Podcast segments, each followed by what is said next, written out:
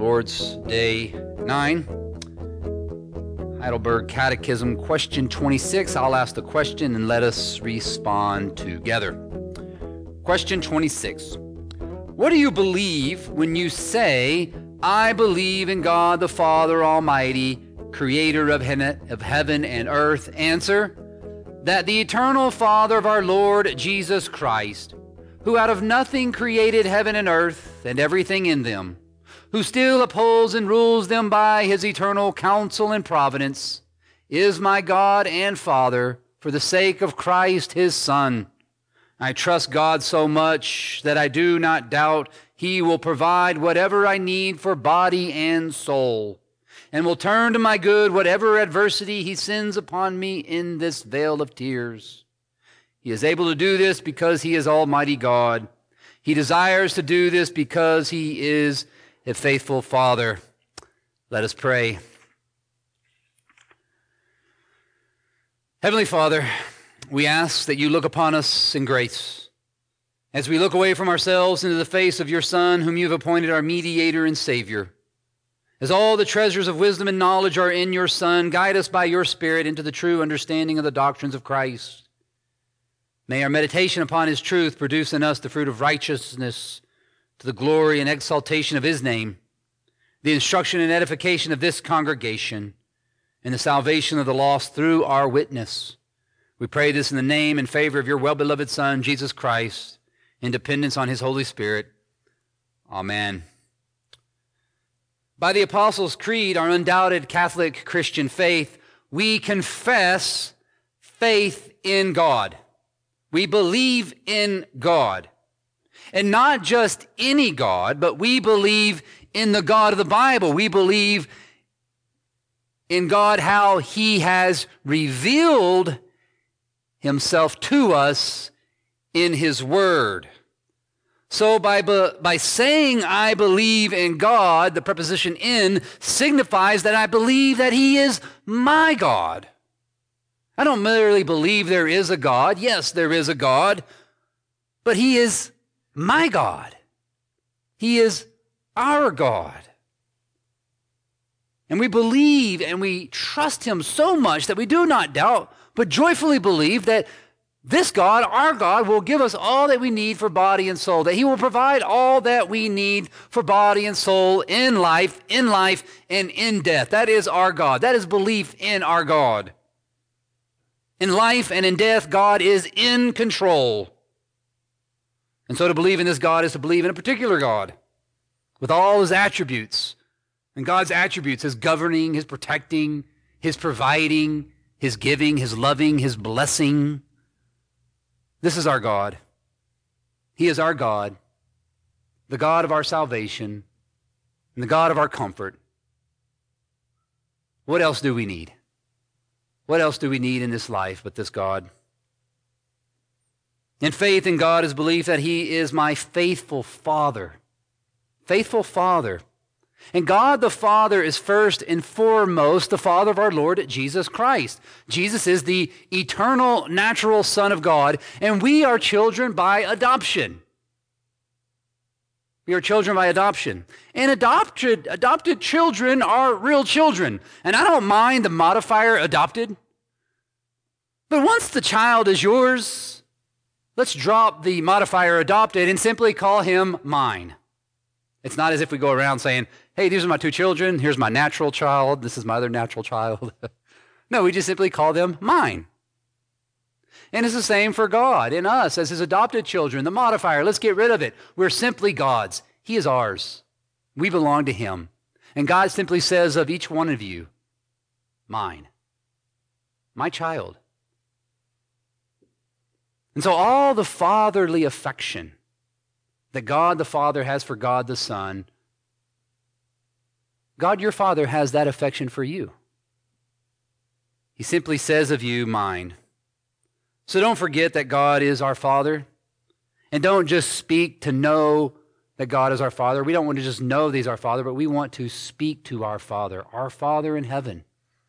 And that is how we should pray. We should look to our Father as you walk through the valley of the shadow of death, as it says here, as we go through that vale of tears, the vale of tears that is this life, we know that our Father is guiding us. Our Father is caring for us. Our Father is blessing us. Our Father is leading us. You are first and foremost God's beloved son and daughter. You know the love you have for your children? Right? You know that, parents. That's the same love God, your Father, has for you, but even greater. For his love is so much greater than us as earthly parents. We have God as our Father. What else do we need in this life? We not only have a God who is our God, we have a faithful Father, but we have an almighty God. Almighty speaks of his power, his ability, we have the love of the Almighty watching over us. So we don't fret the valley of darkness. We don't fret the vale of tears because the Almighty is leading us. The Almighty is providing and protecting us. We have one greater than death itself, watching intimately over our lives. The Almighty. Almighty means God can do all things. He can accomplish all his holy will. Now, there are things we in theology we confess that God cannot do, but we don't fret that God can't do everything. We believe God can do all his holy will, and all his holy will is perfect. So, what else do we need but for God to do all his holy will? It's perfect. It is good. What else do we need? We have a holy God who can do all his holy will. He can do every good and perfect thing. What else do we need? Can God raise the sea? Yes, if he wants to save his people. Can God stop the sun? Yes, if he wants to make a point. Can God change the season, seasons? Can he walk on water? Can he raise the dead? Can he deliver us? Yes, he is almighty. And the most miraculous work of God has already been performed in you. The most miraculous thing God will ever do in your life, He has already done. He has changed your sinful heart. He has raised you from the dead. And on the cross, Christ defeated sin once and for all. He destroyed the works of the devil. He defeated death itself. And our life is eternal life, hid in Christ, blessed in Christ, and we are in Christ. And now, instead of hating God and our neighbor, as the confession says, we are prone by nature to hate God and neighbor. Now we are prone by the new life to love God, and we are now prone to love neighbor. That is a miraculous work indeed. We have the Almighty God. What else do we need? Now we confess that God out of nothing created heaven and earth by confessing that God created heaven and earth out of nothing and upholds everything by his almighty, omnipresent hand, we are basically saying that science is God's science. God is the God of science, and all science is God's science. Therefore, as Reformed Christians, we don't eschew uh, technology. We embrace technology. We should love technology. Technology is God's technology. Technology has a place in God's creation because God made everything in creation. Let me repeat that. Technology has a place in God's creation because God has made everything in creation. Now, I can go a lot of places with that last statement when I say God has made everything in creation. Because some places in this world are dark. Some technology comes from an evil place. The technology of Planned Parenthood is not God's technology.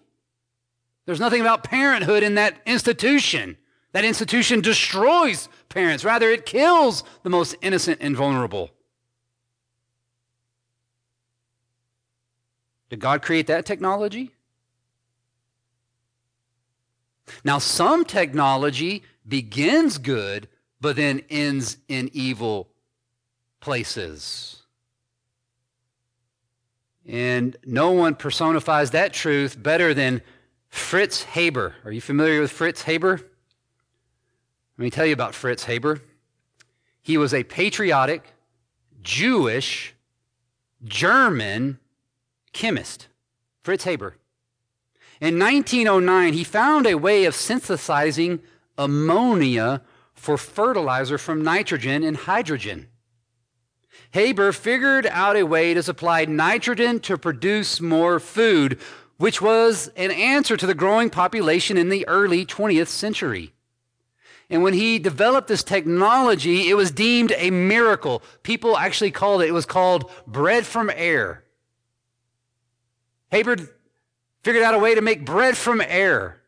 Because in the past, before this invention, you had to basically collect bird, you know, droppings. It was basically fertilizer was bird droppings. But Haber figured out a way. And he solved the fear of famine that was happening in the earliest 20th century. And it was called, I quote, the most important technological invention of the 20th century. His technology was the most important technological invention in the 20th century. It is said, even today, I was reading as I was studying this, it is said today that one in five people in the world, one in five, owe their existence and their life to Haber. Without Haber, we wouldn't be here as a humanity in the exploding population that we have today. And he was given the Nobel Peace Prize for this tech. But during World War I, Haber turned his formula into a high tech killing machine. And with this technology, he killed thousands of soldiers in the trench warfare of World War I. And he was labeled a war criminal. From the same technology that was such a blessing. But then it gets darker. They were able to take the smell out of this gas and they named it Zyklon B. And Zyklon B is the gas that they killed thousands upon thousands of his own people in World War II. Such an irony. We owe so much to Haber and this ability to make bread from air. Something that's blessed so many, and even today, we wouldn't be able to feed the world without Haber. That's God's good gift of science to the world. But also, monstrous evil from the same man. Does God make everything in heaven and earth? If it's good, Yes, it's from God. So we give God glory for Haber's work.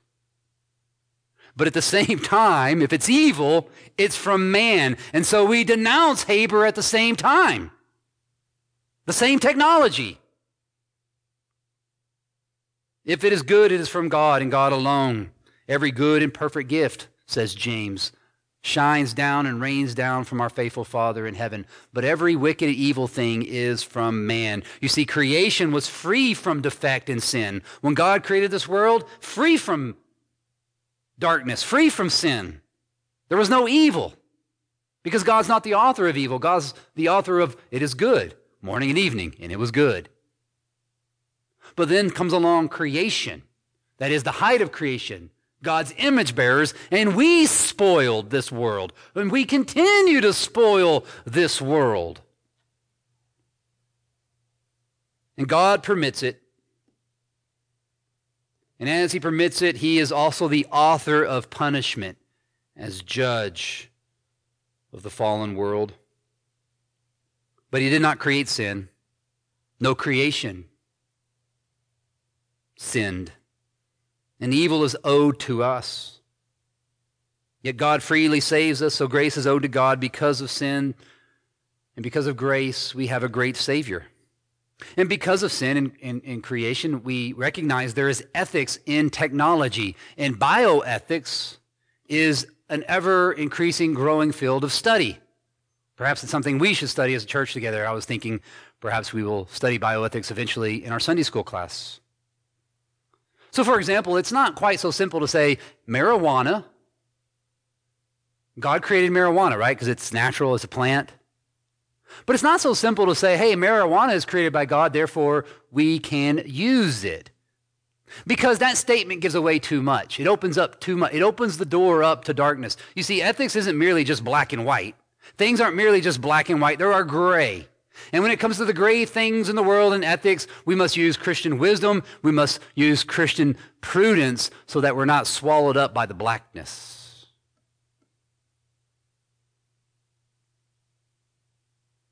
God is creator.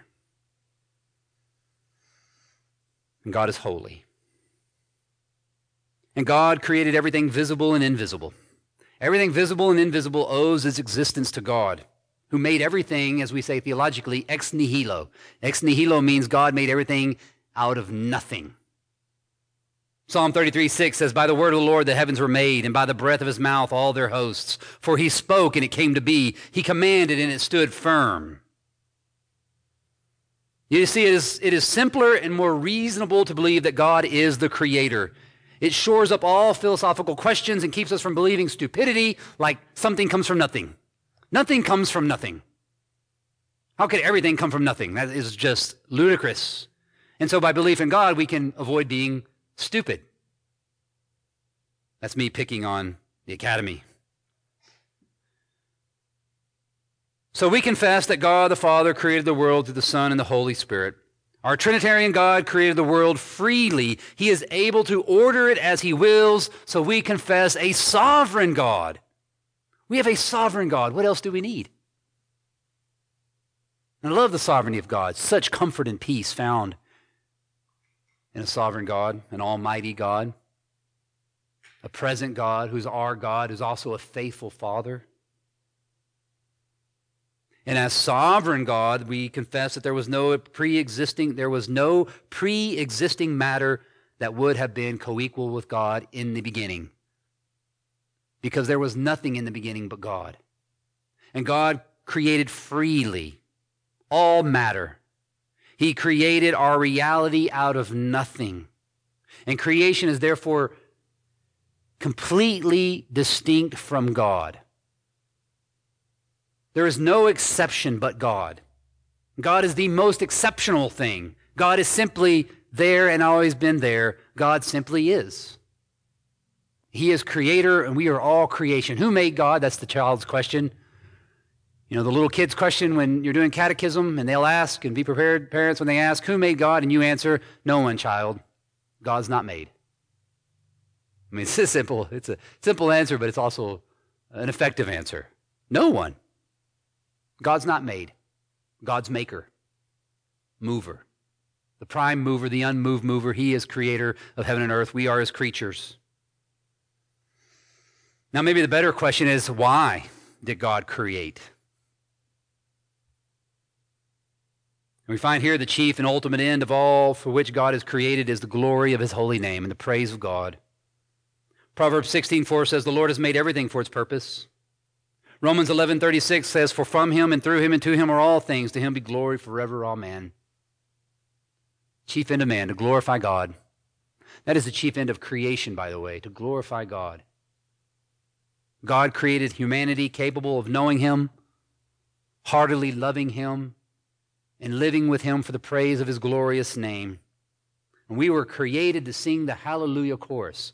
We were created to sing the psalms. We're created to sing the hallelujah chorus, but not only us. No, the Bible actually personifies all of creation. And the Bible calls all of creation to glorify the Lord. Psalm 19:1 says the heavens declare the glory of God, and the sky above proclaims his handiwork. And all of creation has been glorifying the Lord since God made it. Since the very first day when God created creation, the creation has been glorifying God perfectly, a perfect hallelujah chorus, all except for one creature. And that's us, his highest creature. We are the ones who stopped singing the Hallelujah chorus. We are the ones who threw away the Gloria Patri and forsook the worship of the Creator in exchange for the worship of creation itself. All the while, creation is worshiping God. But thankfully, our God is a Savior. He's not only our God, He's not only an almighty God, a faithful God, a sovereign God, He is our Savior. And He has gathered to Himself from the human race a new humanity, an everlasting people to praise His name in the everlasting church. In the church, we come to know Him and praise Him as Creator, Almighty, and Father. And in this glory, God gives and we find our comfort. We actually find our comfort in the worship of God because in the worship of God, God gives. He gives Himself. He gives us His righteousness, His life, His peace, His joy. And so worshiping God is comfort, which makes sense because that's our purpose. That's our highest end. That is our goal in life. And in this goal and in this highest end, we, hi- we find our highest purpose, we find our highest goal, we find our highest end, we find our highest comfort. We find the comfort of a holy God, a faithful Father, an almighty, a creator, a sovereign, and a savior God. What else do we need? In the name of the Father, Son, and Holy Spirit, Amen. At Covenant Reformed Church in Missoula, Montana, we sincerely believe God's Word and faithfully teach it. We invite you to worship with us on Sundays. For more information, please visit MissoulaURC.com. That's MissoulaURC.com.